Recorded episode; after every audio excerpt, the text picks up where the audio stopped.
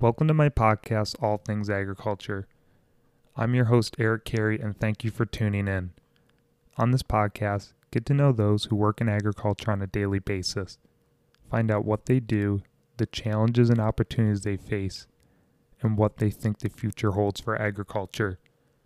You'll also have a chance to hear what they do for fun when they aren't working hard to feed the world. If you're watching on YouTube, please consider subscribing to my channel and leaving a thumbs up and a comment below. If you prefer the audio version, you can listen for free on Spotify, Google Podcasts, Apple Podcasts, Breaker, Pocket Casts, and Radio Public. And if you'd like to get in contact with me, please email me at allthingsagr at gmail.com. Thank you and enjoy the episode. Hi, everyone. Welcome back to All Things Agriculture Podcast. Uh, thanks for joining us today. I am with Mr. Patrick Redmond. Pat, how you doing? Good. How are you, Eric? Good, good. Thanks for coming down. It, I Yeah. know it's a little bit of a drive, and uh, No, glad to be here and excited to be a part of what you're doing and yeah, help and support and hopefully provide some insight and catch up with you here. yeah, yeah. It's been a while since we've seen each other, so I'm looking forward to uh, catching up. Yeah. Yeah. So uh, I guess I guess there's nothing really new to and tell about the audience. Uh, guess I've got a slate of people uh, lined up in the coming weeks, so keep staying tuned, and you'll see more and more videos. And or if you listen on Spotify, so right. just stay tuned. so uh, subscribe, review, and resubscribe. Yeah, or share, whatever. Yeah, I usually don't say any. I guess in the intro I say it, but yeah, subscribe, share, like, all that good stuff. So, Right. um, anyway, Patrick. So I guess I'll start out with uh, how does a young man from Scipio Center, a dairy farmer, turn into a uh, a wine and duck man? yeah. Yeah. So the yeah, I'll give a, I'll give a little background for those that don't know me, but uh, I grew up on a, a small dairy in Scipio Center, so Cayuga County, right? And we had about we averaged probably 60 cows. We'd go up or down a little bit as I was growing up. Um, and then you and I, you know, so actually not far from here. It's only what 15 minutes maybe. Yeah. Um, and then ended up going to Cornell from my high, you know, from high school and into Cornell, and that's where you and I really met. Mhm. Probably our paths probably crossed before Yeah, we played but yeah, basketball. basketball, Yeah. yeah. that's right. Yeah, You were the redhead. yeah the lone redhead on that Southern Cayuga team, and you know, Stuck And, out uh, like a sore thumb. yeah, yeah, yeah, yeah, yeah, the tall, tall, skinny. I was real skinny then, right? Yeah, You were. Yeah, you were real skinny.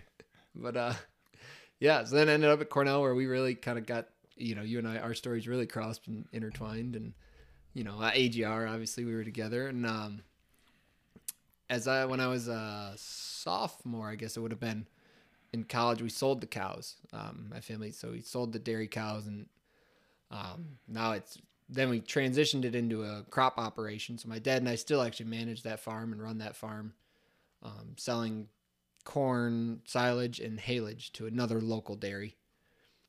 Um, then we from there we uh, from there I took a di- few different internships. You know, one in a genetics lab, one selling chemicals for a summer.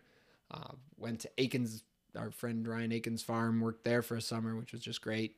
Got to you know live on the St. Lawrence River and soak up the sunshine whenever I could. And built a barn, and you know it's just a the Aikens family is amazing. And all actually, I've, I had this thought the other day. All the families I've got to work with and for have just been amazing experiences. You know, from the Aikens and the Mattoons and then the Zubers and now uh, at Hermann Wiemer where I work. So I so my transition was from a 60 cow dairy kid and now I'm so now I'm uh, a vineyard manager for Hermann Wiemer, uh, Hermann J. Wiemer and Standing Stone Vineyards. Um, so I manage one of our vineyard sites and then bounce around helping on the other sites. And then I also am now an owner at the Spotted Duck Creamery uh, which I think it's it's official, I guess. Uh, It's a pretty well known cr- like ice cream shop, isn't it? uh, In that area. we just recently were were rewarded with the top Yelp dessert for Rochester.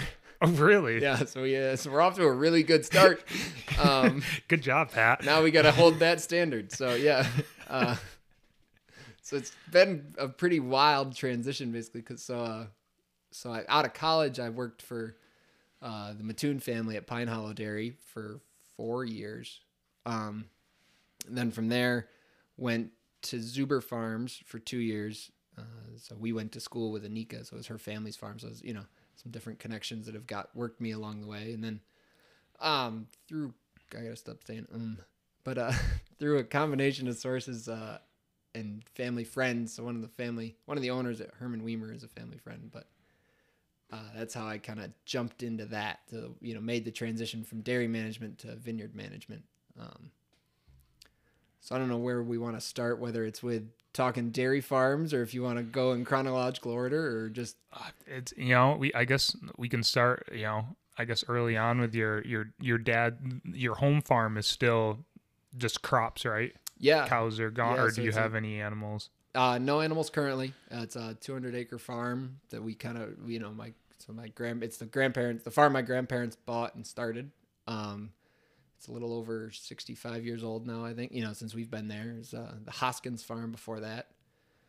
Um, and so we've my dad and I just, you know, we kind of uh, as it transitioned, we could it's our side. You know, it's not almost a side hustle, but uh, it's just our way of keeping the land in production and keeping it you know in, in agriculture and in dairy it's kind of our now it's actually my part you know one of my few- you know one of my ties to dairy farming basically. It's kind of how i you know utilize it and use it. And uh, and it's good because it allows it's it allows my dad and i to work together which is something i really enjoy so.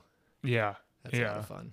Um, and that's and for people who don't know much about Cayuga County Scipio especially that's prime farm country.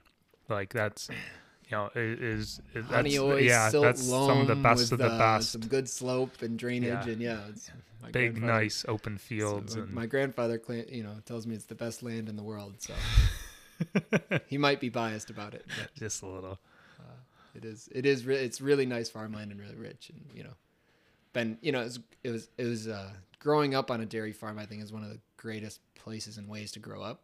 Right. So you, I didn't. We didn't take a ton of vacations, and I had to work a lot as a kid, but I loved it. You know, like for me, it was. I was just something I loved. Like I would go when I'd get home from school, I'd be out in the farm. Right. Like I remember taking my dad coffee on snow days, right? Like he'd be milking cows and I'd go deliver him coffee. It's like, a, you know, I don't must have been 10. It's, it's one of those memories so far back. I barely, you know, um, I, I, I claim that it scarred me because, you know, I would spill coffee on myself sometimes and end up, end up in tears when I, by the time I got to the barn, you know, didn't actually, but that's my memory.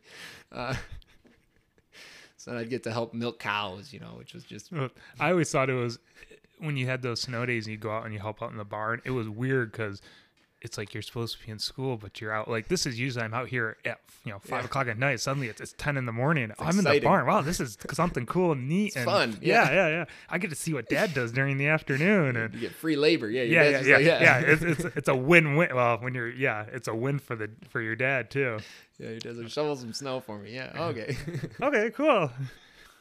yeah. So I that was kind of my my interest in agriculture. I guess started really young, right? Because I just would go outside and you know, and I was on tractors pretty much. At, you know, maybe I guess twelve. I was probably on my own. On tra- you know, Mhm. had to be big enough to be able to push. You know, pull up on the steering wheel and push both the clutch and the brake down at the same time. You know, so there's a, there's a tale all this time. You know, any farm kid has kind of done that. And um, growing up, being able, you know, making hay and chopping corn and getting all the experience. Those small square bales, right? Yeah, yeah. sure. We well, I got you know, so it's, it's so funny. So we actually, when I was, we didn't do a ton of small square bales because we actually got a round baler. That was our big, you know. Oh. So when I was like 15, 16 or something, we had a round baler.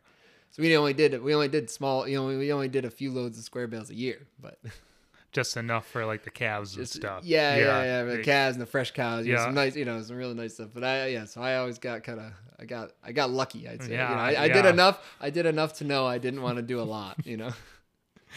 Those nice 95 Um, degree days. Yeah, and it was yeah, it's never cold, right? Yeah, it's uh, and I got and I always I did get lucky because I never had to go in the hay mow. I had bad asthma as a kid, so I couldn't, and I was Oh. allergic to hay actually, which is wasn't very convenient for having You're hay. allergic to hay? Yeah, hay. So it's hay, straw, dust. Re- I didn't know So that. then I surround myself with that every day in agriculture, right? wow.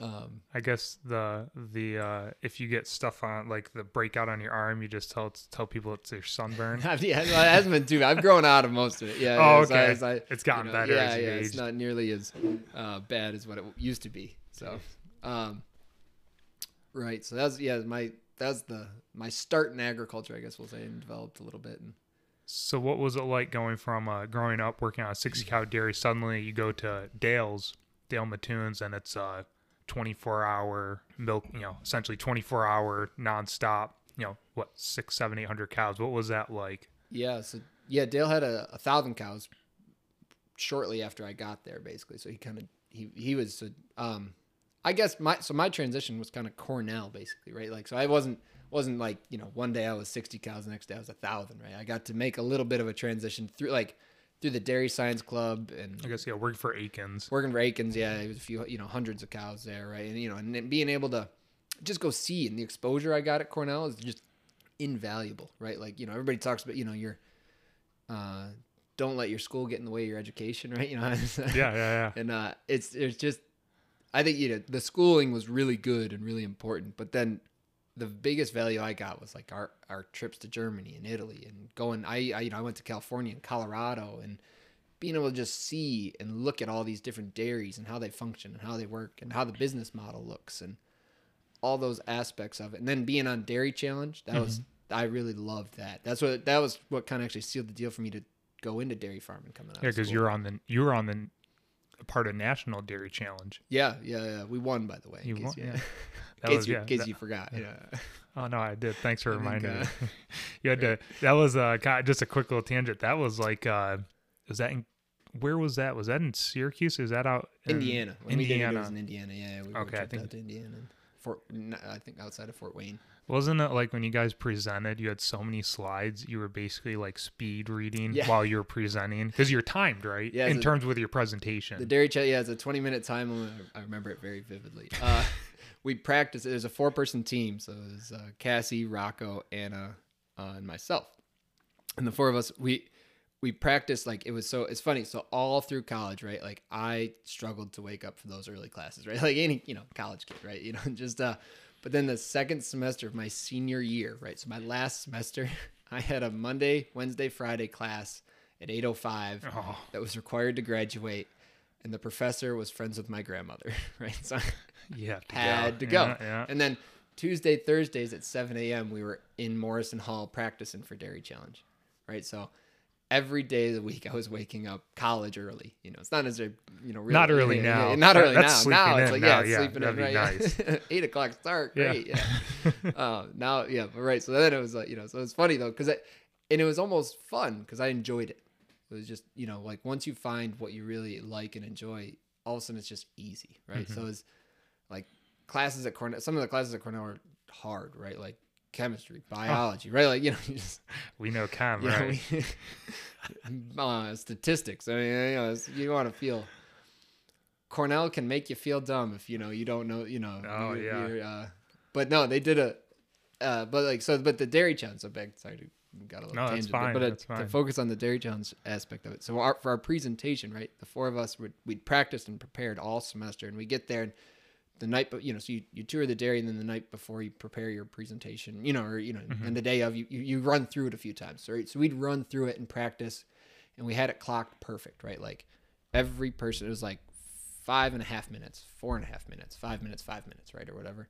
And like you know and then gave ourselves like 30 seconds leeway so we you know everybody's a little less than that or whatever Yeah. so, so we start presenting and every practice run uh, i think cassie was going a little too fast right? She was just that nervous excitement you get right? So we're just like hey cassie just relax take it easy and just walk your way through your slides. You'll do great. Like she's brilliant. Like you know she, she She's- knew her numbers yeah. she's really good you know? Very good. and so she's so all the practice runs she was a little quick and we're like that'll be fine. Like we'll have plenty of time to do whatever we want to do. Um so she starts talking and she listened to us and calmed down and went through her slides slowly and took like six and a half minutes right? Like and and she did an amazing job and presented really well and it was really great and all of a sudden we all real like Anna, Rocco, and I realized like all of our presentations have to go from five and a half minutes to four minutes. Like we got to shape like, but the problem is it's already set, right? You have X number of slides you got to Yeah. get through, right? And it's the transitions are set up at the set certain slide points, right? You know, so it goes. It went. It was Cassie, Anna, myself, and then Rocco, because I was keeping time. I had a stopwatch, you know, and so that way I was gonna signal Rocco when we got close. So Cassie goes and she's comfortable as can be, and then Anna gets the mic and like put auctioneers to shame, right? Like, like this girl just starts flying, right? And like the whole time Cassie's talking, like the judges are all sitting there taking notes, like, oh yeah, oh, oh, that's a good question to ask, I'll, you know. And then Anna starts talking, and she's just like, boom, bullet point, bullet point, bullet point, like as fast as she can.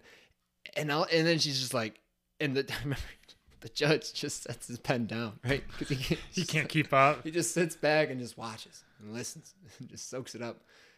And Anna just like, I mean, I think she did it in like four minutes flat, right? Like she took five minutes and shaved like five minutes. That was like full five minutes. and Yeah. Shaved it down to four.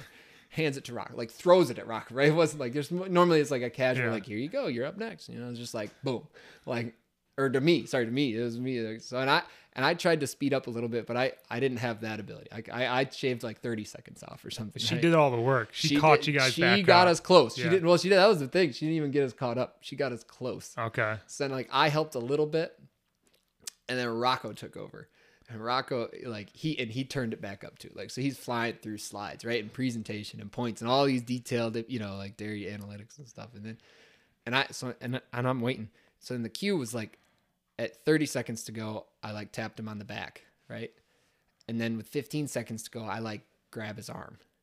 So like and he's just but he's flying blind until then right like you know Yeah, he- he doesn't know. because you know he- we figure at worst case scenario you just skip the you just cut the last slide out and right you know you just it, you know it's kind of the way you prepare you know like we because the the penalty's like super severe If right? you go yeah, over. yeah it's, it's you know um so we got right up to it and like as he's getting to his last slide I like tap him on the back and he just like rat, ratchets through it and I never got to we stopped like it was like 19 minutes and like 54 seconds or something you know it's like in a 20 minute limit right? You know it's like and like the judges afterwards the judges are like it's okay to breathe now you know?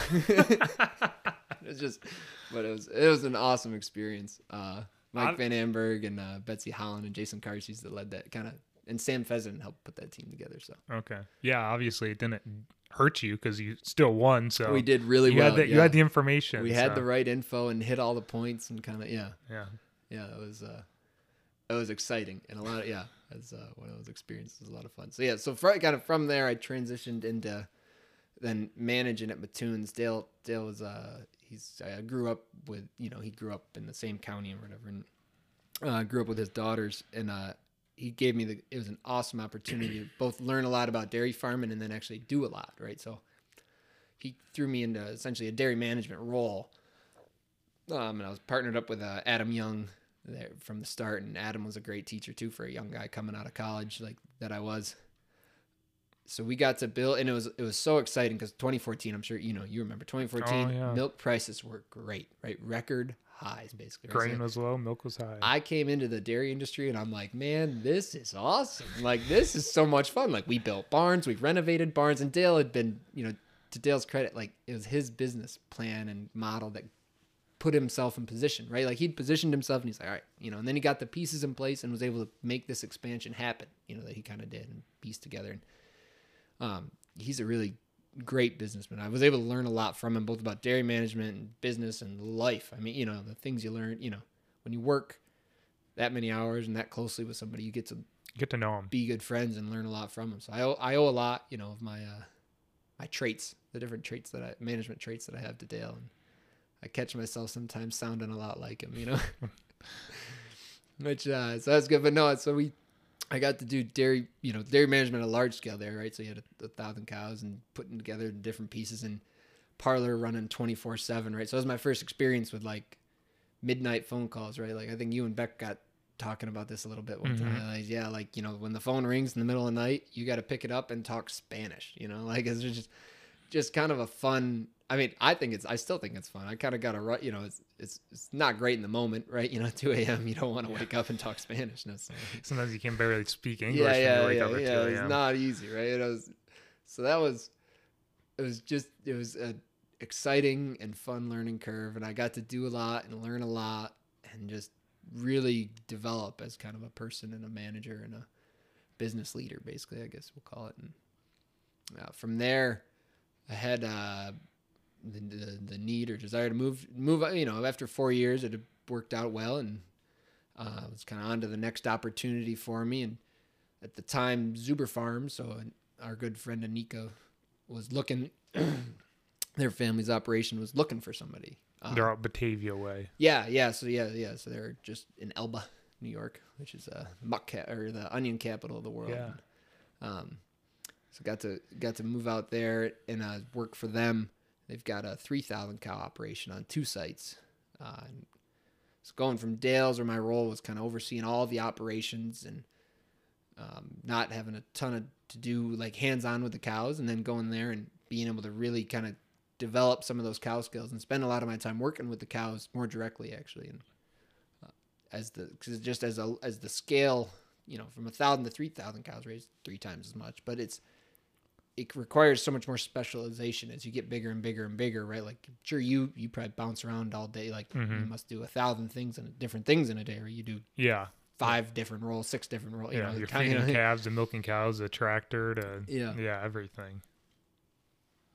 so being able to kind of make that transition and see the differences was eye opening for me for seeing what the dairy industry is at that scale, you know, there is a difference between a thousand and three thousand, basically. So that to the point where like a lot of my job was just working with the cows, you know, I, like at Dales, I did a lot more with like the feed and the, doing different analytics type stuff and working, but then it at Zuber's, I, the role was more like I they there was a there was the get where the gap was was you know the cow work and working with you know breeding and working with the cows themselves on a day to day basis type thing. So So kind of almost like a overseeing employees and people to more you're overseeing the herd. Herdsmen work more or less than kind of the, the transition. yeah, and one still working with it, you know, kind of leading a group of people. You know, that's kind of Okay. is my you know whether it's my natural tendency or you know I guess it's just a you know so I, there was a it's just a small instead of leading all the different aspects of the dairy, kind of just focusing on leading the herdsman crew, right? You Okay. know, so a smaller crew or, or more or more specific crew, you know. So that was the it was a, and it was different, you know. It was a, and I the the Zuber family is one of the greatest families I've ever met and had the pleasure of working with. And Eric and Mike, they still they'll still call me up sometimes just to see how things are going, and I you know still super close with Anika, and it's just, they're just amazing people, and I loved working there. And uh, that What- was really good. What was it like having two sites? Did you did you more or less stay on one, or were you floating, or how was it? Were there two, two parlors? One was a heifer site, one was a dry cow site. So how was it set up? So two two two parlors. Uh, the main the main farm is where kind of all the action was. It was the bigger parlor. Uh, so all like all the breeding was done at that site.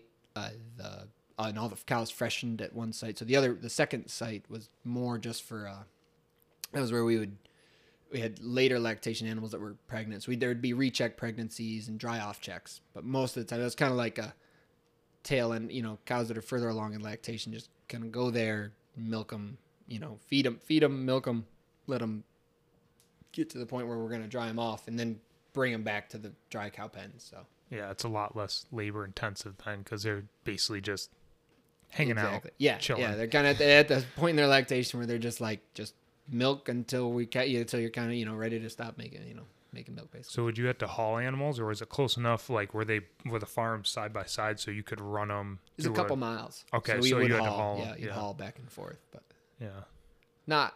It's it's you know it's, it's like the mixer wagon would just drive there, right? Like it's not like we had to haul feed back and forth too often. Okay. So like the mixer wagon, it's close enough that the mixer wagon could drive there and deliver feed. And they did, uh, yeah, they do it. They do a nice job. They do it. They're they're really good businessmen. And Eric, he's got uh, a mind for what is that milk marketing. So the the other big perk that I had in my dairy industry, right? So I got to work um, with a couple great milk co-ops. So part of Dale was Dale is part of the milk plant in Auburn there in CMI, and uh, Eric is influential, an influential member, and then a big part of the uh, Upstate Niagara board. So being able to work with some of the larger independent milk co-ops in New York, I kind of got some insight into how you know just the different there because they're two different styles of co-op and CMI is relatively new, kind of compared to, especially compared to Upstate. And, Yeah. yeah.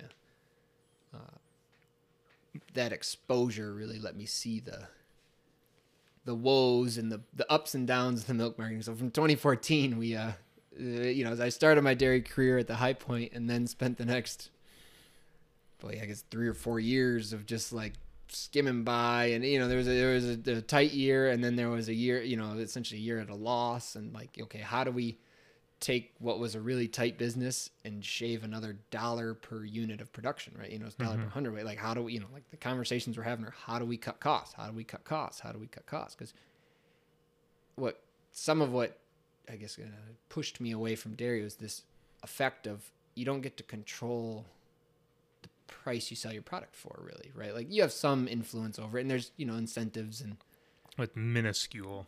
you yeah, know, in- in the yeah, broader- grand yeah, in scheme the grand yeah, scheme, yeah, ten very- cents a hundredweight, or Yeah, whatever, yeah. right, yeah, your, It's- your it's premium, something, your quality premiums, yeah. right? Yeah, and it's so it's thing, you know, and there's you know there's so many factors, and, and people who do a really good job, and when you do a really good job at it, you do you know you get paid a little better, and you your cows perform better, right? Mhm. The metrics are all there for it, and but for me, it's just you know the constant, uh, and that you know so the kind of I guess the quasi straw that broke the camel's back, right, was when the pandemic hit, and all of a sudden the milk market just tanked again, right? So it I kind of the way I kind of viewed it is I've been you know been watching milk prices for ten years, right? So from eighteen to twenty eight or whatever I am now, and in that ten year span, there's been one really good year, and then two okay years, and then two not so great years, and then like three or four bad years. Yeah. You know, because that includes you know that included like oh The- nine. yeah, 09, which was You know, Yeah. yeah, yeah, right, yeah. It's like coming, you know, like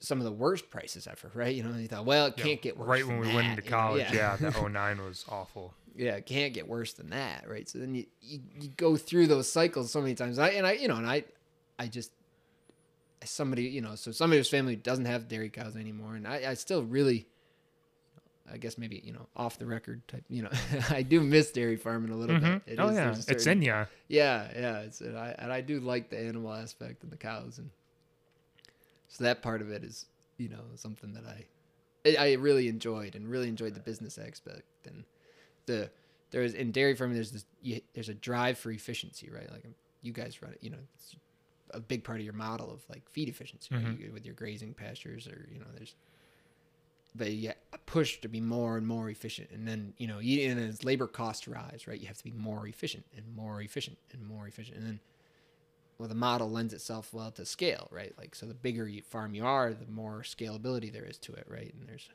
more you know just uh, economies of scale that come into play.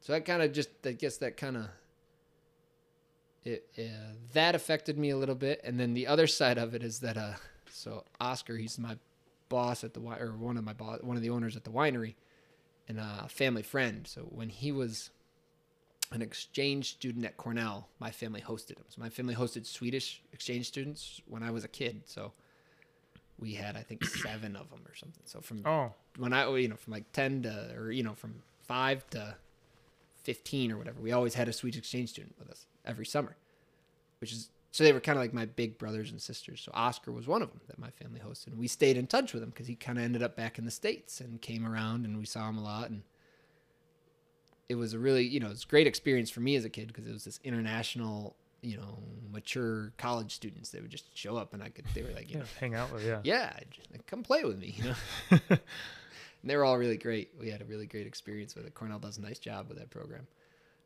So the but Oscar's been he's been you know I kind of joke he joke he, he's been trying to hire me and trying to hire me and trying to hire me and it took him kind of three or four tries almost here of real you know real offers and attempts and finally it was you know with the pandemic is the timing was the pandemic hit and Oscar called and he you know he, he jokes because he got he, you know when he was first talking he says so Pat how's the milk price today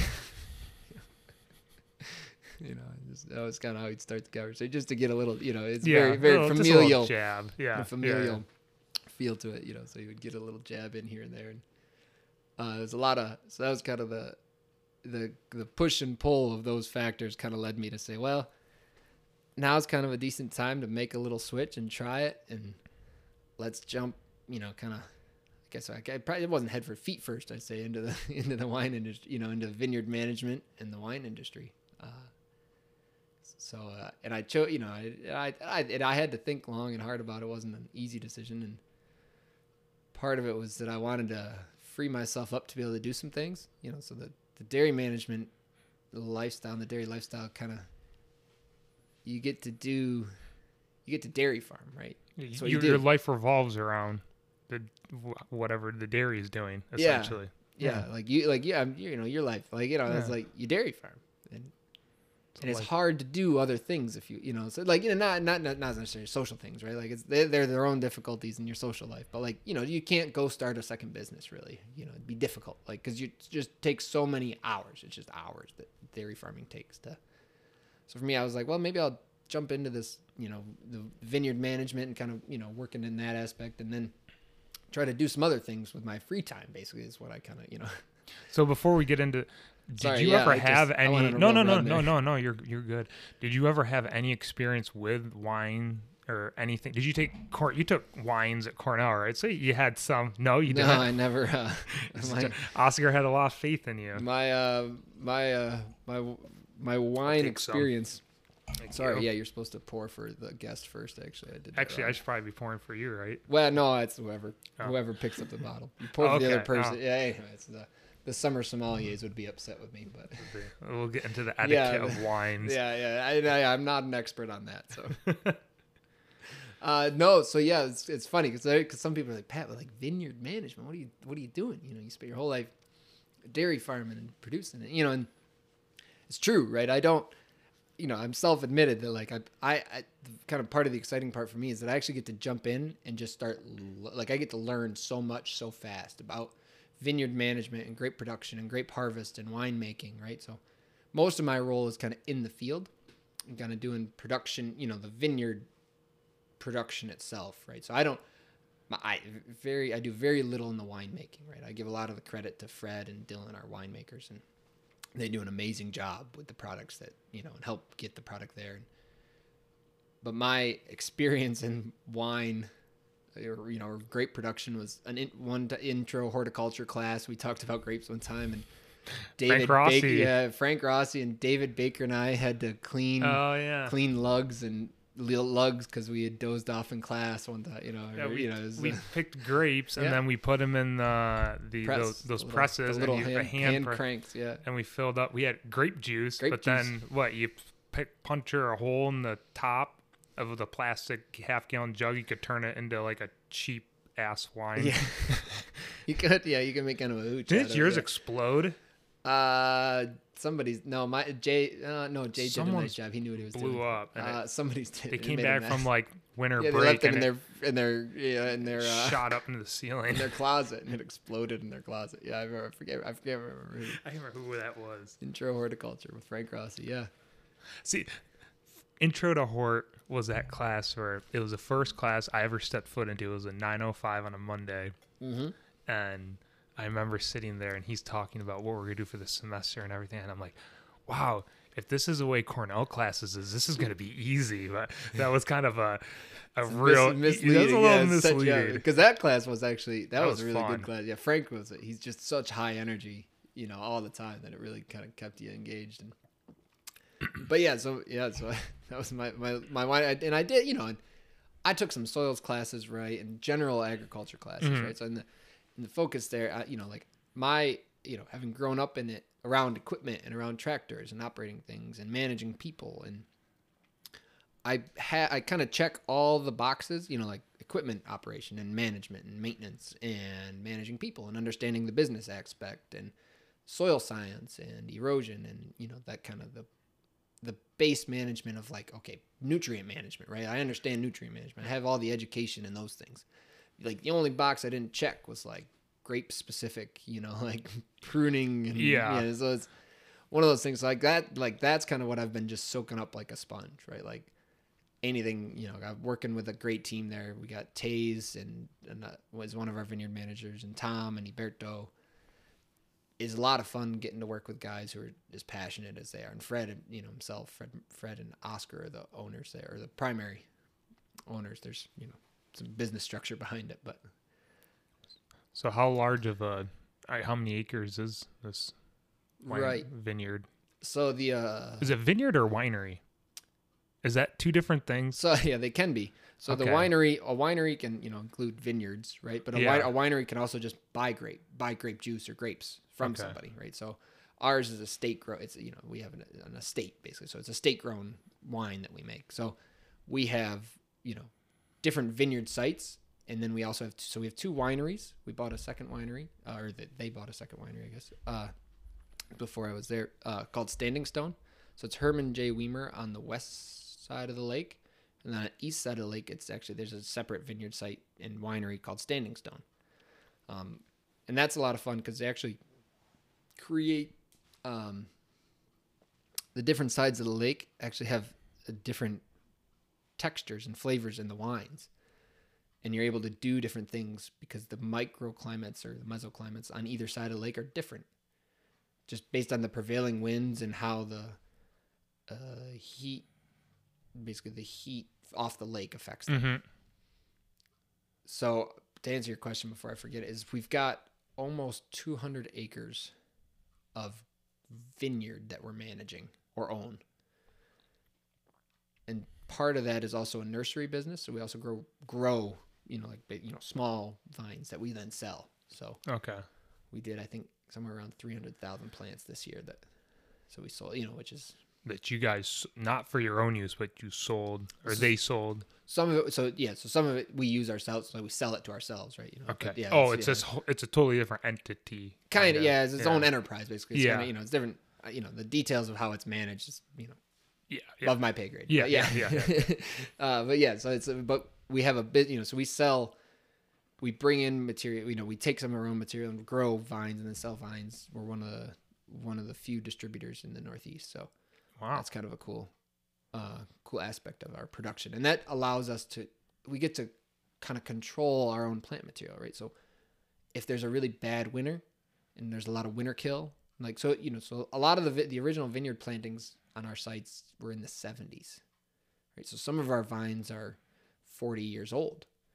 But every so often right whether it's mechanical damage or frost damage right like a vine has to be replaced. So being able to control our own plant material then we can just replace it when we need to and you know or You don't have to wait on Exactly. someone. We're not buying it from a different country or different state. And then we're also able to, when we want to plant a new block or a new vineyard, you know, so there's, so there's the, the way it's kind of, there's vineyard sites, right? Which is like your farm, you know, and then in the vineyard site, there's different blocks, right? So then in the different blocks, there's rows, right? You know, so that's kind of the, and then in the rows, there's plants, right? You know, Yeah. Yeah. that's yeah. the, the, the, the breakdown. Yeah, yeah. So, like you know, so if we want to plant a block, that's what I'm talking about. When we plant a block, it's just a section of the field that you know. So that in a vineyard site, you'll have a bunch of different varieties and different blocks and different aspects to it. So that's the fun part for me is that I kind of come in and get to bounce around between the different sites and work on the different equipment and see the differences in the soil. You know, so the different soils and the different sites create different flavors in the wine even it's kind of you know there's a lot of we work we've started to develop recently you know they, they fred and dylan and the wineries started to develop very like uh, vineyard block specific wines it's like the one the one we're actually drinking is uh it's our biodynamic riesling Okay. uh, highly yeah. recommend it yeah Yeah. Why don't you? the- we'll get into this. put the It's- bottle up yeah I'm it's- not a wine person. Like Yeah. uh, this is really good stuff. Yeah, yeah, no, it's, it's it's it's my favorite wine that we have. You want a little more? oh, yeah, fill while I'm her up. Uh, Don't want to take an empty bottle so home. yeah, yeah, yeah, it's our, you know. um, but this is our uh, it's our biodynamic wine. So we'll get into what biodynamic means, but it this wine actually comes from a very specific block of I think about 60 rows that's just north of the winery, right? So this like I can go and we can walk through the field of where these specific grapes came from. And it's it's really interesting because 100 yards away there's another vineyard block that will the, the HJW so what you know Hermann J. Wiemer site that we have um, that has a different flavor right? Like the grapes you know like you can go out there the same day taste grapes over here taste grapes over there and they taste different right like even But do they look? Do they look the same, or are they actually a different variety, or they're the same variety? same but variety, but they same taste clone, same- differently. yeah, it's just, and a, a lot of it has to do with the soil types and the manage. So the, the most of it's the soil, like location, right? So there's the different factors, like you know, there's sun exposure, wind wind exposure, and then just the different soil site, sites, and then some of it's the age of the vines too, right? You know, there's a lot of different factors in play. One of the fun things that I've kind of the big one of the bigger differences in vineyard management is right. These vines are older than I am. Right? So with corn or wheat or annual crops, right? You're managing like for a year, right? Like an annual, you know, even alfalfa, right? Less than four years, right? Yeah. You know, and Yeah. so there's a quicker turnover, right? But so we're managing for decades. Like our, we're trying to create ecosystems that promote healthy vines that can survive decades of weather variability, right? Har- you know, harvest variability, different, all these different factors that occur in a decade, right? And so it's just a, y- y- your mindset has to shift a little bit from like, We're gonna plow it up.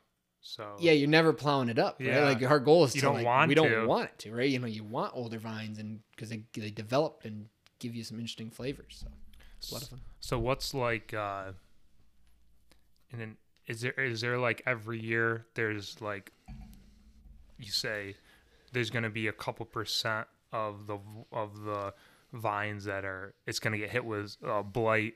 It's going to take some sort of damage. Like you guys anticipate so much kill every year. Like not you know it's just it's just a part of the deal and it's you know there's nothing to do about it. Yeah. So the the reason in the Finger Lakes that like all the great production, like there's a lot of great production around Seneca Lake, right? And There's a mm-hmm. little bit on Cayuga and Keuka, and and the reason it's all so close to the lakes is because the lakes actually provide a warming effect in the wintertime. So within a certain elevation of the lake, it's actually degrees warmer, like average and cold. Like so, like I'm sure I'm sure you like when it's negative ten here, if you go down right by the lake, it's zero degrees. right? Yeah, you know, yeah, it's a or- significant difference. Yeah, right? You yeah. know, for instance, I don't, you know, yeah don't quote me on, you know. I know Ithaca, when I would drive back and forth to Cornell that senior year, it'd be three to four degrees warmer yeah, going in and then three to four degrees cooler coming back home. right. So the the climate in New York is is literally right on that edge, right? So for for grape production, right? So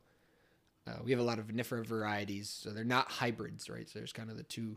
So our varieties are actually, you know, more like Riesling and Pinots and traditional kind of grape varieties from Europe that we we actually graft them onto more hardy rootstocks uh, that survive better in the winter heres, but they require that slightly warmer climate to be able to survive. So that's why all the grape production is so close to the lake, and why there's actually the difference between the west and the east side of the lake. Since there's a prevailing west wind, you get in the wintertime heat that actually radiates more on the east side than the west side. Makes sense. Um, What if you have ice over? Does that, or is it never? I know, like, I guess certain parts of the lake is shallow enough where ice over. Does that, is that even an issue for where you guys are? So that's the reason. So the reason it's so popular around Seneca Lake is because it's so deep, it never freezes over. Okay. So like the ends kind of do, right? You Yeah, yeah. bits, but Yeah. the, the core of the lake, and even, you know, it has. I mean, if in a winter, if the lake freezes over, like it's We're probably all screwed. it's so cold. Yeah, yeah. You're kind of, you know. So in terms of your, I think your original question was about how much we kind of prepare for, prevent, you know, Yeah. vine damage, you know, death. Is that we're really at the mercy of Mother Nature there, right? Like in a nice winter, like a calm winter, you know, there's no death, right? Like there's, there's, you don't lose them to cold stress. You lose them to other factors and different mm-hmm. things, and you know, different disease pressure and different viruses that can move in and. But we, so we, you know, we kind of we build some of that into our nursery inventory, right? And the nice thing is, since it's a business, right? Like we can go and se- if we don't use them, we can sell them, Mhm. right? You know, or it's Someone's a- gonna have there's a- somewhere. somewhere somebody or somebody's planting a new site, right? You plant a new, a new site, you need you got to fill it with vines, right? So it's it's a nice it's it's a balancing act, right? So it, you know they do it, we do it, we try it, you know, try our best to kind of okay, we know we need this many, we like you know certain times okay, we know we need this many X amount of vines, so we'll make sure we preserve X for ourselves, and then if there's some extra, maybe we'll find a home for them type thing. So that's kind of how we try to manage it and work our way through that. So I think we're sorry. We got how do we get off on this tangent? No, Well, you're talking about what kind of wine? It's the bio, the bio. What do you call it? biodynamic. Biodynamic. So yeah, what exactly? A little bit more about this wine. It's like I said, it's really good stuff. Yeah, so it's a it's a it's a, dry Riesling with so it's really fruity on the front end and it's good. You know, it's, Mhm. Yeah, yeah, it's yeah. very drinkable. We'll call it. You know, Yeah, you, uh, yeah, you can you can people who are you could have a whole bottle and you'd be yeah and have a lot of fun. yeah yeah yeah. Yeah, It's we not gonna that tonight, bitter nasty red wine taste. Right, right. As uh, so people who are professionals at drinking sommeliers will be able to tell you actually what the wine is and what it pairs well with. But it is a very good wine, is what I'll you know. it's my my poor description of how good it. I'm underselling the wine, is what I'm telling you. It's very good. But uh, so our but it's the the the reason I kind of part of the reason I bring this bottle when I go places and not only is it my favorite, but it's also kind of an interesting story. So the biodynamic agriculture is this subset of agriculture. It's something I hadn't really heard about other than here and in vineyard production and uh, kind of uh, crops like that. You know, long term crops is where it really come creeps in. But it's a it's almost a step beyond organic actually. So, uh, Wiemer Wiemer, all of our vineyard sites are herbicide free. Uh, everything. We don't use herbicides. Uh, we use mechanical uh, weed control, mowing, and takeouts and hilling up and move. You know, so we kind of move the dirt back and forth. So it's all herbicide free. Our main, the main vineyard site uh, we use is actually it could it's farmed organically, so it's not that it's chemical free. It's just that we only use like copper and some organically certified chemicals to control, and that's really just for disease pressure. So there's not we use you know we use as few chemicals as we can basically is mm-hmm. the, the goal there and and our real mission and goal of doing that right it's not it's it's our focus is on creating a really healthy vine our goal is to put as little detriment on the vine as possible right so the concept there is by never you know kind of applying as few chemicals as possible you never because all the chem- anytime you apply a chemical to vine there is a certain you know you're you're weighing the pros and cons, right? Like so when you eliminate the disease, right, that's really good for the vine. Mm-hmm. But it does take some toll on the vine itself, right? You know, it's just minuscule, right? Yeah. Most of the time. But our goal is to say, okay, well, we don't want to take any toll on the vine if we can. You know, we want the vine and the environment, you know, the ground basically around the vine, right? So there's deep tap roots, but then there's also shallow roots that soak up the nutrients in the in this, you know, near the surface. So our goal is to kind of keep that environment as healthy and as nutrient dense as possible. So we can really, our vines can really thrive and be naturally resistant to these different things. You know, so kind of, it's like, you know, you try to have a healthy cow, you know, the healthier a cow is and the better, you know, the better you treat a cow during her dry period, the better she freshens in and comes. You're setting her up for success. Yeah. So we're, so that's, you know, so we're trying to set our vines up to be disease resistant so that, you know, so that way they don't get the virus damage and we don't have the cold to heart damage. Right. So, so now the biodynamic part of it is where you know, you have to bear with me, Eric. You, you ready? Buckle up. So let's, let's, hear it. The biggest kind of the concept of it is uh, you target the lunar phases of the yeah, the face of people like the lunar phases for pruning and vineyard management practices and picking the fruit and different fertilizing applications are targeted for very specific times, right? So the, the concept is right. So you're the moon and mm-hmm. astrology and different astrological figures and farming calendar, right, affects how water moves, right? Like the moon affects the tides, right? So there's yeah, yeah. a subtle effect on the water that's in the plant, right? It's okay. So there's certain times of the month and the year that it's it's better to go pick the fruit, right? So like it's actually when you know kind of when the plant there's fruit days and root days and it sounds a little kind of hearsay, but the concept is you're you're targeting so that way, like when you prune, the, it's at the moment in time when it'll be least damaging to the vine, right? Or when you pick the fruit, it's when the fruit's at its optimal point, so it's most concentrated, right? So it's kind of adverse of what you think, but we're actually trying to create a concentrated product. Like we don't want a watered down, you know, you don't nobody likes watered down wine, right? So you, yeah, so we're trying to actually create a concentrate. You know, we don't necessarily want these huge grapes that are just full of water. We actually don't pick when it rains a lot because the plant will soak up a bunch of moisture. I know and the grapes kind of swell. Mm-hmm. And so, so we'll wait until that kind of dissipates back out. So the co- the concept there is that we pick at the right precise moment of you know when the you know the grape is optimal, and it's and yeah, it's now as you know as much as we sit here, you kind of you chuckle about it, right? Because it's like okay, Pat, sure, uh, you know, what's your what's your astrologist say today? You know? How's the pattern looking? You know? What's you, break you re- a fortune cookie open? Yeah, yeah. Do you go see a psychic before you come over? So, as much as we kind of pick and joke on it, we've actually noticed the difference in like specifically like the grape skins in that vineyard site are actually hardier And now it's correlation, causation, right? Like Yeah.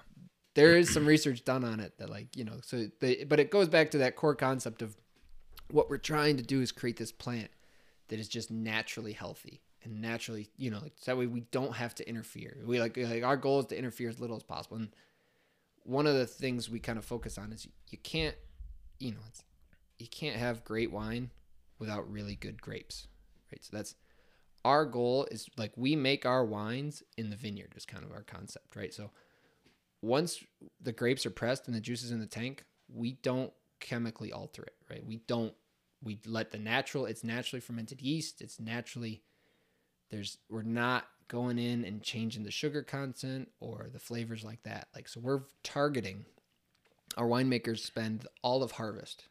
So from September through October into November tasting grapes every day. They go, you know, all day, every day. They're running around the different vineyard sites trying to find, because they, you know, they they know what they kind of want to make with the wine, so they target the different like times. Like, okay, this vineyard site, we want to pick ten rows of the fifty rows today, because it'll give us the acidity that we want. But we want the last ten rows to kind of hang there a little longer, because the longer you kind of leave it out there, the more ripeness and sugar content it can develop, and create almost a sweeter wine, right? So, but tr- the trade off you make is the longer it hangs, the more time it's exposed to disease pressure. So there, it's a constant. So our our, our focus is really on targeting specific grapes at very specific moments to create the product that we want. It's very time sensitive. Yes, yeah. Harvest was is so, I, so for for me is my first year and first harvest, and they tell me I've been spoiled because it didn't rain but like three days and it was just beautiful the whole time and it was one of the easiest harvests ever and the product looked great because it was a drier year right so there's less disease pressure in a dry year Mm-hmm. and so they tell me i'm spoiled and it was just a super easy great harvest and um, i'm nervous you know that it's gonna get It's gonna it's gonna, gonna get, get difficult yeah So this would you say this isn't the typical way that most vineyards would pick? They just start on one end and go right through, or is or are other vineyards, or maybe you don't know, are they targeting? You know, yeah so it's, it's kind of you know there's different strokes for different folks you know a million different ways to skin a cat Mhm. concept, right you know like not everybody does it the same way in dairy farming or crop farming or you know any type of agriculture right? You know so it's it's there's it's a concept of you know so this it's our style right? So a lot of places you know and we, and we it's not that we don't do some of that right? So like we do do some machine harvesting. Like if we there's like blocks that we have that perform really uniform right? Like the whole block will mature like the same day right? Like it, there really are like you know different blocks just perform differently or you know or or we need you know there's x amount of this type of product that we need. So go get it on that day right? You know so we do do some machine harvesting where you just literally just drive down the row and take every grape right? Um the only one of the, you know but one of the so the next layer that we kind of add to it is that we actually hand sort everything. So all the grapes that come into the press pad. So right so there's you pick them in the field and we either pick up hand pick them into like crates that we stack up and bring or machine pick them into bins and then we dump the bins. But everything goes across a table basically and there's a group of, you know from anywhere from like four to six people at a time just watching grapes go by on either a shaker table or a belt sorting out you know we're, we're, we're literally we're picking out like physical material right? Like every so often like a nail can end up in there mm-hmm. you know and the machine harvested stuff. Or any kind of different uh, bacteria or bad grapes or underripe grapes or over you know anything that like we don't like like oh that's like if or, or even like stink bugs right? You know like or ladybugs because they'll affect that'll affect the taste of the wine right? So so we put all that effort into making sure that we can put as good a grape juice into the tank to let start fermenting as we can. So that that not you know so not only is it on the vineyard management side right from like day one right? Like we're picking really great uh, varietals and clones that we use. And then we're also using really high quality you know we try to use you know really good fertilizer. And then we try to manage the grapes accordingly. And then we try to pick at the exact right moments and reduce disease pressure right? And then we also try to move into the next phase of like okay now that we got the product we need to keep it good right? So then and then in the winery we try to like okay how do we mix the wines right? So you know so because there are certain you know so the blending process right? So certain wine you know some of our vineyard sites so some like our our dry and our semi-dry wine right? They're not. They're from. It's going to be grapes from multiple different blocks and multiple different picks. So I think it's like twenty some odd picks or something. You know, different picks. Mm-hmm. So different spots that go into a single wine sometimes. Um, so that's kind of the fun part of even you know. So this wine comes all from one specific block, but it could have been two different days. You know, maybe we we went out and got some early to get that acidity just to make sure it was there, and reduce the risk of losing part of the crop. So that was kind of the the approach that Wiemer takes is a really our focus is just we're just every step of the way we're trying to keep that product really as, as high quality as we can. Um, Wow. and so it's and you know there's different vineyard site different vineyards and wineries do great jobs doing it different ways, right? There's not where I'm not I'm not standing here telling you like this is the way it should be done, right? You know, it's Yeah, just- it's just one. Yeah, it's our style and it the way we've works for them It. and how they they have. Sounds like they take a lot of. uh I'm sure all wineries do, but it sounds like you know they they put a lot of that harvesting time is like must har- probably harvesting. What is it? It's a it takes a couple months. It's typically in the fall, right? You know what? Yeah, yeah. So we started Labor Day or right after Labor Day. I think we ran all the way through October, Okay. and it was a perfect harvest. They tell me. Yeah. you know, so it's There's no rain. eight, but it, yeah, it's kind of it was like an eight to twelve week window basically. It's kind of like if you're going to take first, third, first, second, third, fourth haylage cuttings and corn cutting and throw them all together Yeah. and trying to get that perfect. Yeah, You don't want to be too too late. You want to have the right dry mat. It's kind of you're just trying to bring it back to dairy terms. It's, no, yeah, it's, go it's ahead. it's Yeah, it's it's I kind of see it like that. It's even more precise because you know you typically aren't going out there and chewing on a corn cob to find out if it tastes a certain way. So. Uh, Well, that's, that's that's interesting. I didn't know all of that, so that's yeah. really cool. Well, that's that's like that's you know I I, I might have been rambling there for a little bit, but it's, No, it's it's- that's been so exciting for me to be able to learn this, right? Like to just be thrown into this like it's all new, right? It's all new to me, and you know, and I and, I- and I you know I might have just told like five lies there. I don't even you know. Fact check us. yeah, somebody yeah You somebody might get my you might get my channel yeah, banned, yeah, somebody- yeah, Patrick. some- thanks. A fact checker might have to come Some in here. wine guy. yeah, gonna have come Jay, after yeah, have. Jay come. You know, and quit, let him quit lollygagging down there. Told him I wouldn't steal all of his all the vineyard yeah, thunder. he so. he was like, I'll have he's. I was gonna have him on earlier, but then he had to decline.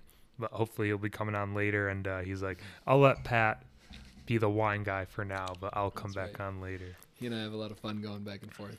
So, but uh, so yeah, so your wine, but then you also, like you said, you allude to having to be able to get into other businesses. So why don't you jump into that one? So this is this is where you know so the people everybody I kind of talked to they were they they could understand the transition dairy management to vineyard management yeah, a lot why? more free yeah, time. I of- understand. yeah, Yeah, it's that made sense. enjoyable, right? You know, you get your days off and weekends and see a little bit of seasonality to it, right? So Mhm. harvest was harvest is crazy, right? You just if the sun's shining and the weather's good, you go and pick grapes, you know. And we we we tried to make sure everybody got days off and time off, but like you're working like you're working hours. Like, Mhm. you know, there's just you got to put in the time because it's time sensitive, right? There's you got to get it today, right? You know, you got to get it now, or it's gonna rain tomorrow, so you got to go pick some more today. You know, so that way you put it in the the cooler overnight and process it tomorrow. But uh, so there's that aspect of it, but like this time of the year, right? It's a lot. It's, it is it is slower. It's just naturally right. Like the plants have gone dormant. You know, we're doing some pruning and doing some stuff, and you know, kind of catching up on equipment maintenance and fixing things and planning for next year. But it definitely is a more relaxed pace. It's very it's a lot nicer than that. But what that's allowed me to do is that I've now picked up this. I call it my side venture. Uh, we'll see how it develops.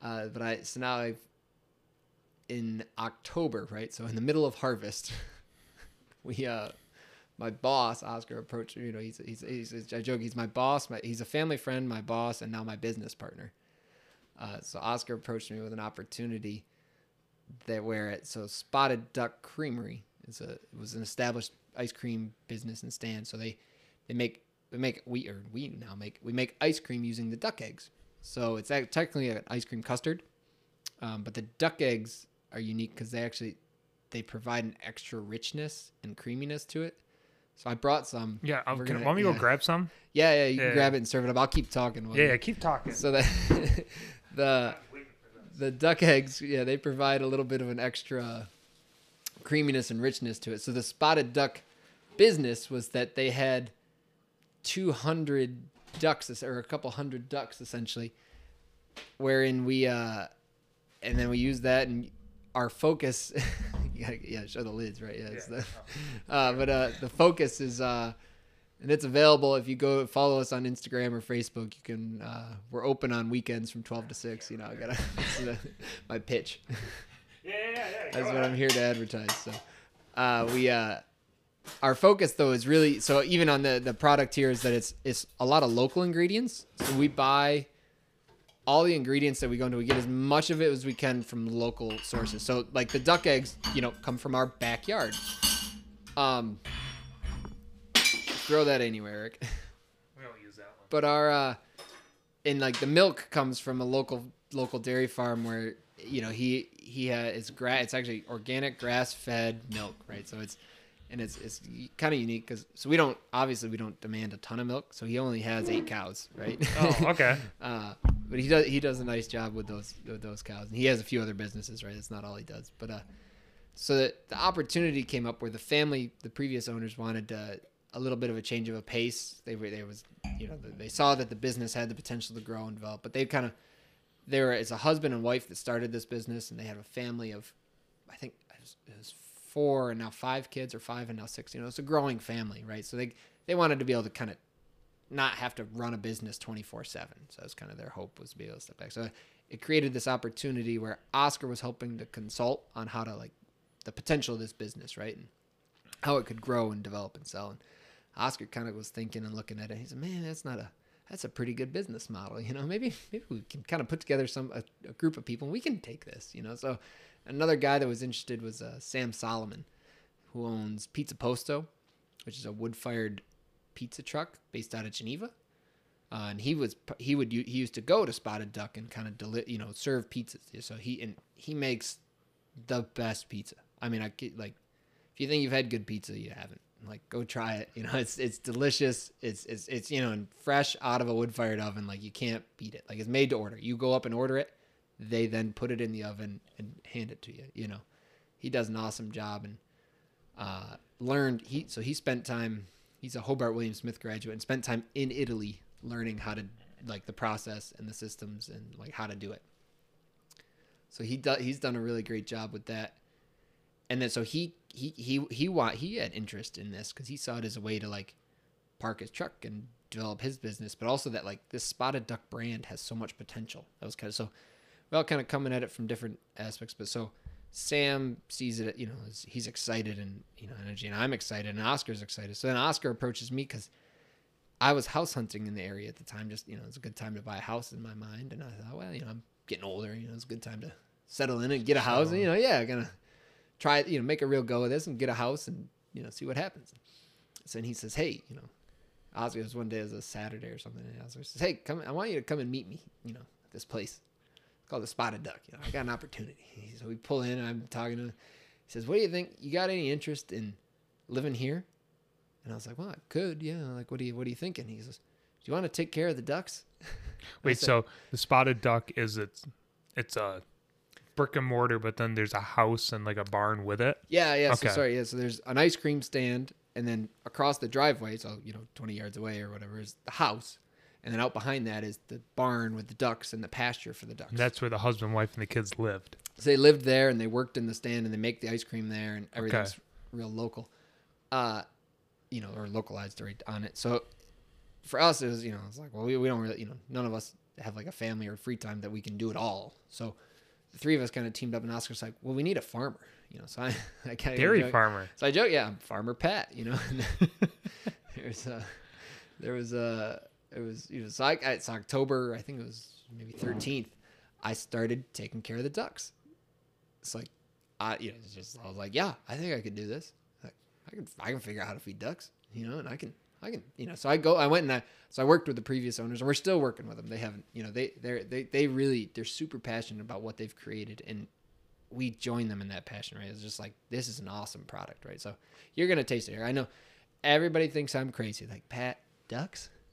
what are you doing with Yeah, ducks? I thought it was a joke when you Like- first told me. you said ducks. Yeah. Did you did you misspeak? You're talking about like the big white ones, right? Well, so we have two types of ducks. So the reason it's called the spotted duck is because we have Ancona ducks, which are these black and white spotted ducks, uh, which are you not they're they're not the biggest. They're a little smaller than those big white ones. Those that are white ones are pricks. Yeah. yeah so these ones are they're a little friendlier, I guess. But and then so we have those, uh, and that's where the name comes from. And then we also have what are called khaki Campbells, which are browner ducks, and they're a little smaller, but they lay more eggs. They're kind of our they're our workhorses. They're you know the spotted ducks. They kind of they, they look cool. You know the Anconas look cool and they're they're nice. You know they do a good job. But the khaki Campbells they really pull it home. You know. Um.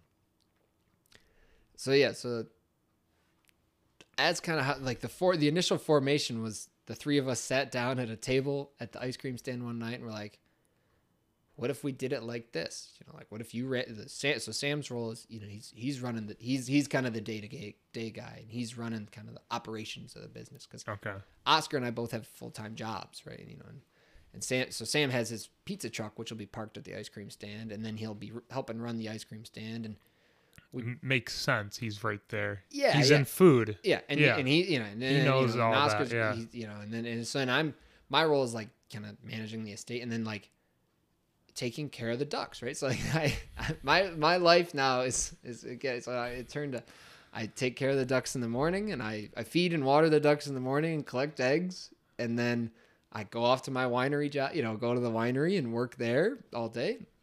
At the end of the day, I come home and I I wash some eggs and you know just to get the big chunk, you know, the big manure off them or whatever, and put them into the refrig the refrigerator to, so that they keep a little better. And then I put the ducks in at night. So like after tonight, after our recording, I got to go back so that way I can just close the door up, you know, Don't, 'cause- don't let the fox get them. yeah, you got to keep, you know, and uh, So, so to get away from the animals, so you had more time. You ended up going back to animals, so you could take care of them twice a day.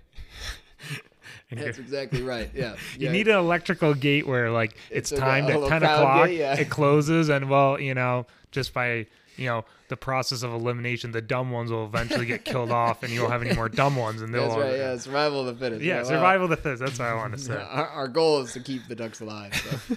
um, yeah, so we've got uh, almost 200 ducks, uh, 12 chickens, two roosters, four guinea hens, one Canada goose that thinks it's a duck. Did he just show up and join the crowd? When it was a gosling, it imprinted on the herd or on the flock. What does that mean? It- Uh, it- so it's imprint. So the imprint. So when it when there's baby poultry, right? The first thing they see, they assume is like mother. Oh, or friend or this, this Okay. is my family. So Okay. somehow it got it. I don't. I, they they the pre, they don't know how it got there, but it's there and it thinks it's a duck. I kid you not. This goose, like it could fly away. Like we haven't done anything to this goose that like there's no reason for this goose not to fly away, other than the fact that it thinks it's a duck. Even though it's like twice the size. It's probably. twice the size and it sticks out. And it, but it runs around with the ducks and it isn't friendly. as- You know, it's as friendly as all the ducks are.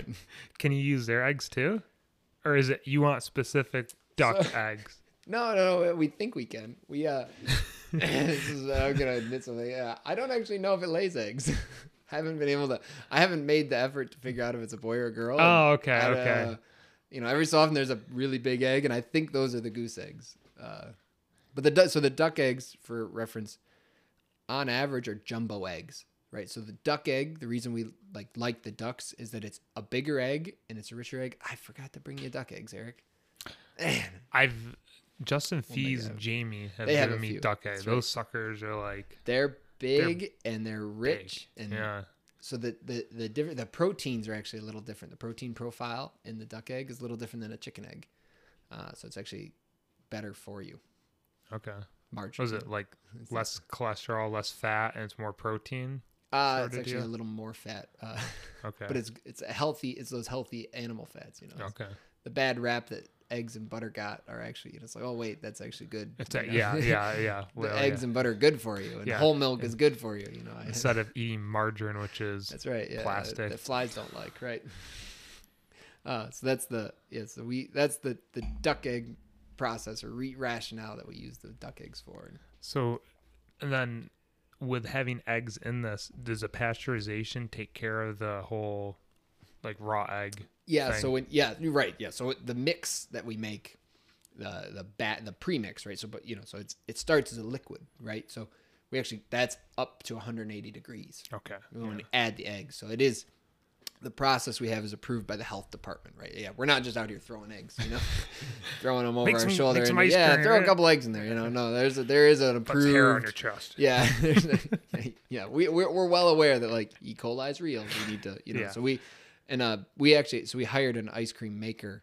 He used to work for Van Leeuwen, uh, which is this uh, ice cream brand based out of New York City and Los Angeles. It's really it makes some really good ice cream. So and he's Robert and his wife Tula work for us, and they are exceptional. Robert, he just has a passion for ice cream and desserts, and he came in and loved what we were doing, and I mean, he's just taken off. Like we're we're we're having a lot of fun with it. It's it's it's turning into this really fun project, basically. So like Oscar Salmon, you know, it's kind of a startup business that's Mhm. already established. It's a little kind of a in between type thing, right? So like we're taking we kind of took over the business, and now we're trying to grow it and turn it into something more. That's, and it's all year round.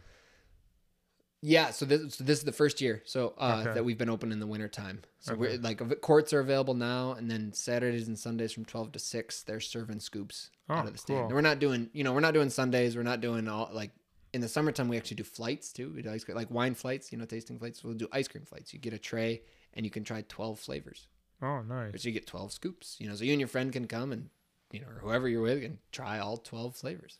This sounds like something you could like. You could almost like franchise because you just need a brick and mortar Yeah. with someone who can make ice cream. You give them your recipes, and, And they have to raise eggs. as long as they're not dumb enough to be able to raise. You know, as long as they can raise ducks. Ducks are great, man. I tell ducks seem like they're probably pretty low, low, low stress, pretty ducks easy are uh, yeah they're uh they're underrated i think in my book they're they're really great um, they're uh they have a they're naturally disease resistant right? So they're also weather resistant right? So you think a duck right? Like you know is covered in down feathers right? So it's waterproof windproof and warm right? Like just right off the bat it's prepared like the weather really doesn't bother a duck right? So then so then you just have to focus on kind of the animal basics right? Like it needs high quality clean water right? So water is super important for ducks. Like they, they it's true right? You know the ducks right? Mhm. Yeah, so yeah, yeah. it makes sense right? So they need clean water fresh water every day. And then we have a high quality feed blend that we get from uh, lakeview organic grain company that they custom make you know a custom blend for us that was developed by the previous owner. And it's set up you know it's got you know and it's corn it's mostly corn and you know different grain small grains. And then we put a little mineral package in it you know just to kind of it's important for the actually consistency of the eggs to get that hard shell. So you, you know high quality feed and water right and plenty of it right ample uh, you know free choice basically all day. And then good shelter at night right? So then you know and it's just straw bedding and some nesting boxes. And the biggest difference between ducks and chickens in terms of like eggs is that the ducks hide their eggs. So ducks so every day i spend my i spend my morning hunting for duck eggs so you, uh, the Within reason, their building. so yeah, so they, they tend to lay them in the early morning. So I the reason part of the reason I lock them in at night is so that way they don't run outside and lay eggs wherever they want. Right. Not Yeah. only is it to protect them from predators, but when I go in there at seven a.m., I need to be able to find the eggs. Right. So, but they they don't like chickens put their eggs in a nesting box. Right. They they roost in the nesting box. That's where the eggs are. Right. They're they don't lay them everywhere. Right. They don't just hide in a corner somewhere. But duck eggs, like when I walk in for the duck eggs, Sometimes there's one that's just like in a pile of straw in the middle of the floor, but it's hidden. It's like they cover it in straw oh, because it's a natural instinct for the ducks to Yeah, like, yeah. hide their egg. Because in the wild, right, they have to shelter them while they go and eat or drink or whatever. So that's so like I have to go around and like I don't know how many eggs I'm gonna find in each box. I have to kind of like filter around, and a lot of times they're like. Like I know I'm I know we're kind of you know I know their hiding spots I figured them out you know these ducks I got them figured out you know everybody they had you the first week. that and now first you- week, now yeah, now I got him. Yeah, now I got yeah. I got them on the ropes. But uh, yeah. So that, but they they literally cover it like so like the eggs are covered by straw at different times. So I got you move the straw and it's like oh there's twelve eggs. You know. So it's kind of it's been a lot of fun for me being able to kind of just learn this different aspect and you know bring kind of what I know about the basics of you know taking care of an animal, right? You know, food, water, shelter, right? Like there's these basic just instincts of like okay, and then with ducks it's kind of fun because you get to play around with the lighting, right? So there's actually we do extended lighting so to keep them laying eggs in the wintertime and throughout the year, right?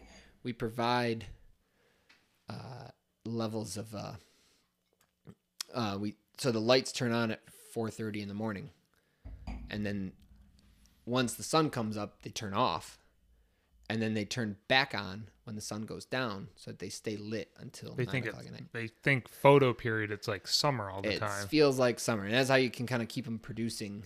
Uh, throughout. yeah, throughout the year. So Yeah, let's try. we'll serve a little stuff. bit of the ice cream up here, so that way, yeah, that way it doesn't get too melted on Oh, us. yum. So I bought our brought our butterscotch brownie.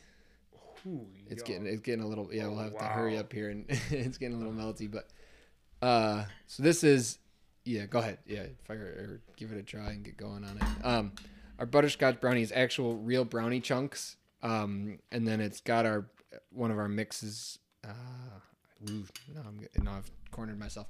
We start with the ice different ice cream bases, and then the other one that we I brought is our real cookies and cream. Wow, that's real. That's really good. So the, the I'm glad you brought a two quarts I of had, it. yeah, yeah, yeah. I might have to leave some here. Is that what you're telling me? Yeah. Oh wow, Um, those chunks are unreal. The brownie chunks are gigantic. Yeah. So the and then so the, the the brownies and the cookies and cream are actually some of them are made with our chicken eggs, right? So I get duck eggs and chicken eggs, right? So the cookies are the cookies and cones we make every day, and they're made with the eggs from our farm store, right? So we're not we're trying not to waste any product and u- utilize everything that we make. Um, and so the the cookies are homemade secret. It's a secret recipe. I think. They are good. sure it's secret. You know, it's a secret. You just you just went to number one of all time for my podcast so far. This is great. Just had to bribe you to get there, huh? Yeah. That's uh, for anyone else who's gonna be coming on eventually. Just if you bring me food, you'll be one of the top people. Move up the list fast, right? so, it's been it's really exciting too because it's just so different, right? Like you know, my grandfather gets a kick out of it. So my he's ninety three and he he started in agriculture when he was in his teens. He worked for the first rotary rotary dairy in the United States there, and back in oh whatever a long time ago, I think is yeah, you know is in the forties. When would that when would that have been? Um, I don't know. anywho, and uh, he he said he, he he's uh, he's told me that I I really need to record and keep track of what we're doing because it's just a a wild story in his mind of what we're doing with spotted duck and different things and. I think it's a lot of fun, and it, we're we're create. You know, so it's funny. You know, I, I I won't lie. You know, I was a little skeptical, like duck eggs. You know, like that's just, you know, and I was like, man, this seems like a questionable business model. But then you taste the ice cream and you say, Yeah. okay, nope, Yeah. we're good. Duck yeah, we're good. I don't yes. care. Throw some more in. That's fine. Yeah. When I when you told me, I saw you back in August. Like working for a winery. Cool. Ducks. What are the ducks for? For the ice cream. I'm thinking, why would you put eggs in ice cream? But I'll tell you firsthand. Eggs and ice cream are delicious. Great's a really good. But yeah, so and Very so creamy. Super creamy, rich, and yeah. Wow. So and our and it's kind of it's kind of funny because we have the same focus, right? So our goal is to we source as many ingredients as locally as we can, right? So that that system of getting your product from local sources, right? It just I think it fits with agriculture and fits with food products well and distribution well. Knowing where your food comes from, right? Like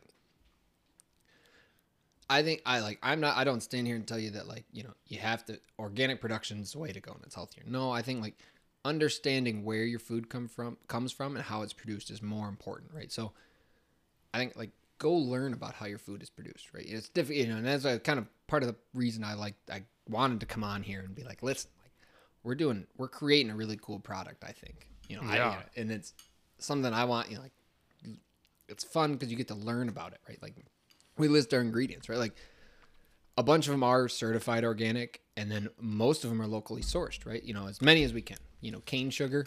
Turns out they can't grow cane organic cane sugar in New York, so I'll let you know secret. That's, Darn. that's the one we haven't figured out yet. But uh, You know, like our eggs, our butter, our cream. Our cream is upstate organic certified cream. Um, we're working on like our different ingredients that we have in the products are as local as we can get. In the summertime, we do some seasonal fruit flavors, uh, and the reason they're seasonal is because we have to have strawberries growing to be able to produce, you know, the strawberry products, right? Mhm. And we'll and we'll freeze and preserve some of them, so we kind of extend the season as much as we can. But you know, our goal is to like blueberries and raspberries and cherry flavors. We kind of go find them when they're ripe, bring them in, and produce a product with them. You know, so that's that's the it's it's it's, it's really exciting because we get to bring in all these different brands and people and things and kind of throw it into an awesome tasting product. That's kind of you know Well, I can see why it's successful. Just it's a delicious Yeah. product, and you have the whole the marketability of it is you know golden. Mm-hmm. With you know people just love that kind of you know the local and like you said whether or not you think organic is better or you know I don't think it is any, but that doesn't really matter. All that matters is you're making a really good product and people like and they want to buy it. And uh, yeah, no, it's it's delicious. yeah. Glad you enjoyed it. Yeah, Yeah. yeah. You can throw them back. You should throw them back in the freezer real quick. So yeah, because too- I'm surprised how quickly they melt. Well, the I the problem is I brought them here in a package that didn't keep them super cold. So when, yeah, it's not a lot of that's my fault, not necessarily the ice cream. The ice cream itself we serve at we store it at negative ten degrees.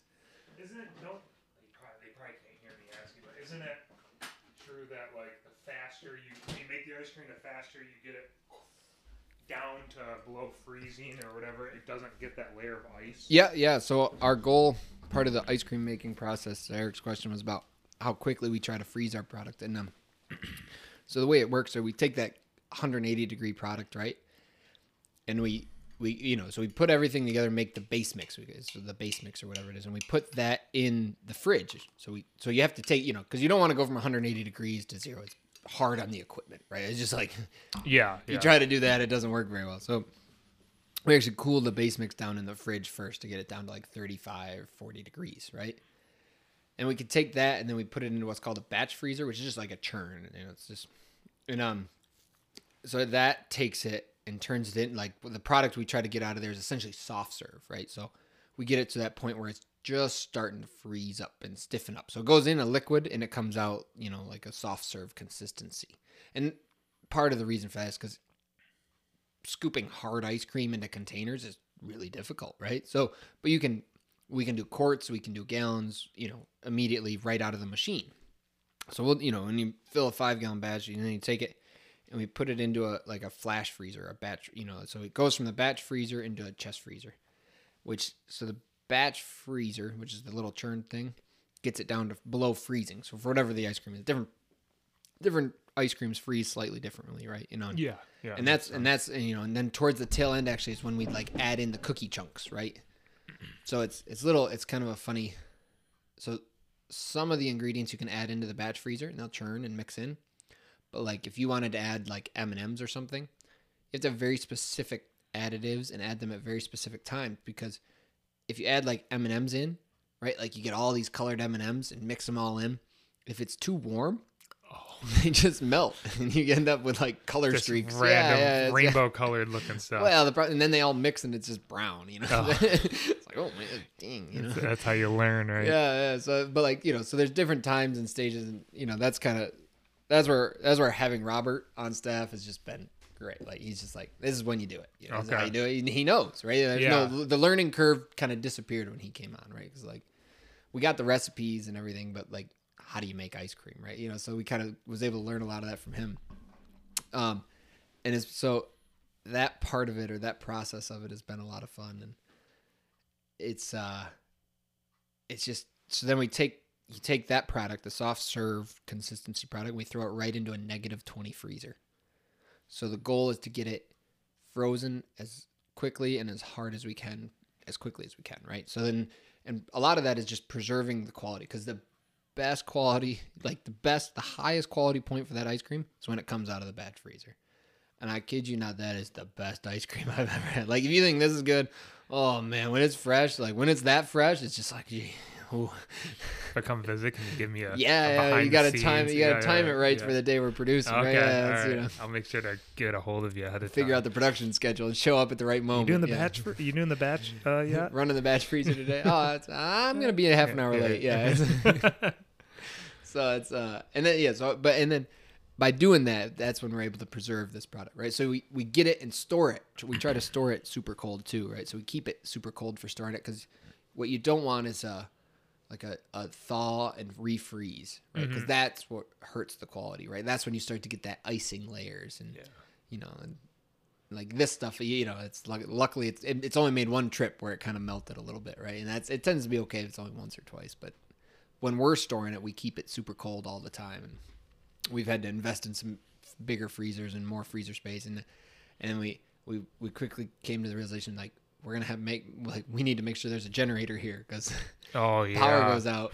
We can't lose you know freezers full of ice cream. So that was kind of the the goal there. So and then but when we serve it so it's funny because it's actually almost it's like you know almost impossible to scoop at negative 20 it's just like hard as a rock and you're like gonna break your arm off you know scoop. so we actually warm it up a little bit to scoop it and serve it's about negative five or negative two dependent it depends a little bit on who's scooping even you know so a big strong linebacker type guy can do it at negative Big four big Pat Redman. yeah, yeah, yeah. Strong Pat, right, right, yeah. You know, and, you know, and our other, you know, maybe one of the other partners who's a smaller guy, you know, doesn't can't quite get there. a- you know, he's a yeah. few degrees warmer. yeah, exactly, exactly. Huh. Wow. So That's awesome. That's really cool. yeah, I Yeah. usually ask people what what what would they do if they weren't in agriculture. I don't know if you'd want it. Sounds like you're pretty happy with what don't you're know, I'm just doing. gonna keep finding. Yeah, I made ice cream. What do you mean? Yeah, mean, yeah. And so I went. Yeah, it's kind of. I, I joke because I, uh, when I was dairy farming, it was you know everybody's like, oh yeah, it'd be fun to come see where you work, Pat, and kind of check out the farm, and and it's like, oh yeah, come on over anytime, and a few people would come, right? People wanted to see, really wanted to see a dairy farm, and be like, wow, this is kind of cool. But now that I work at a winery and have an ice cream business, people are really showing up. You know, it's like all of a sudden those people who said, yeah, I want to come see what you're doing, they're they're actually pulling in the driveway now. You know. Yeah, yeah, yeah. So and it's good, you know, and it's a lot of fun, and um, and it's and it's and it's really exciting for me because Wiemer, uh, they do an amazing job in the tasting room, both Wiemer and Standing Stone.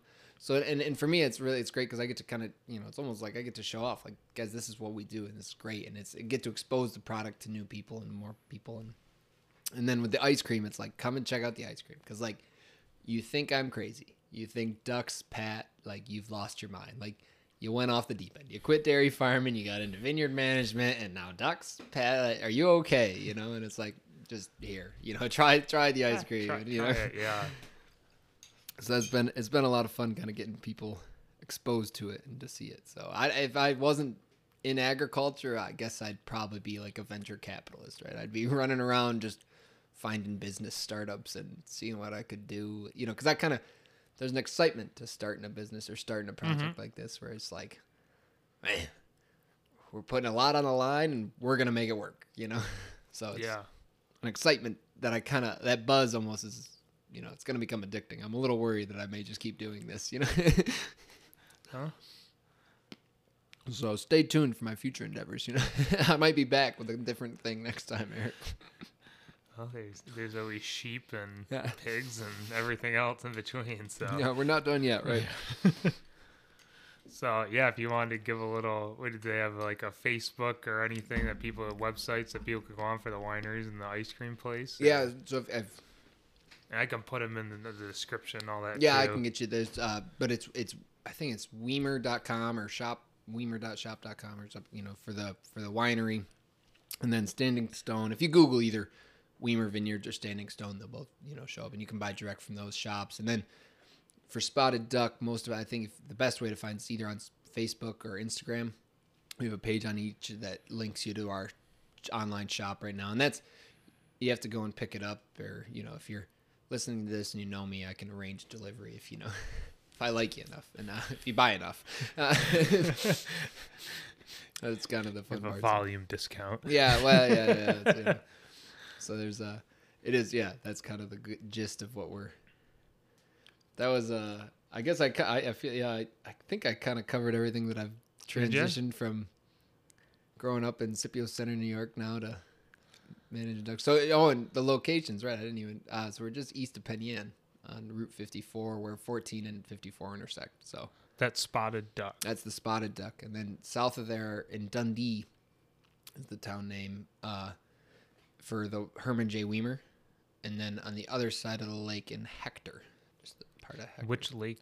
That's Seneca, Seneca. Lake. That's Seneca on Lake. Seneca Lake. Yeah, all those are on Seneca Lake. So if you're ever on the Seneca Lake wine trail, like give me a call.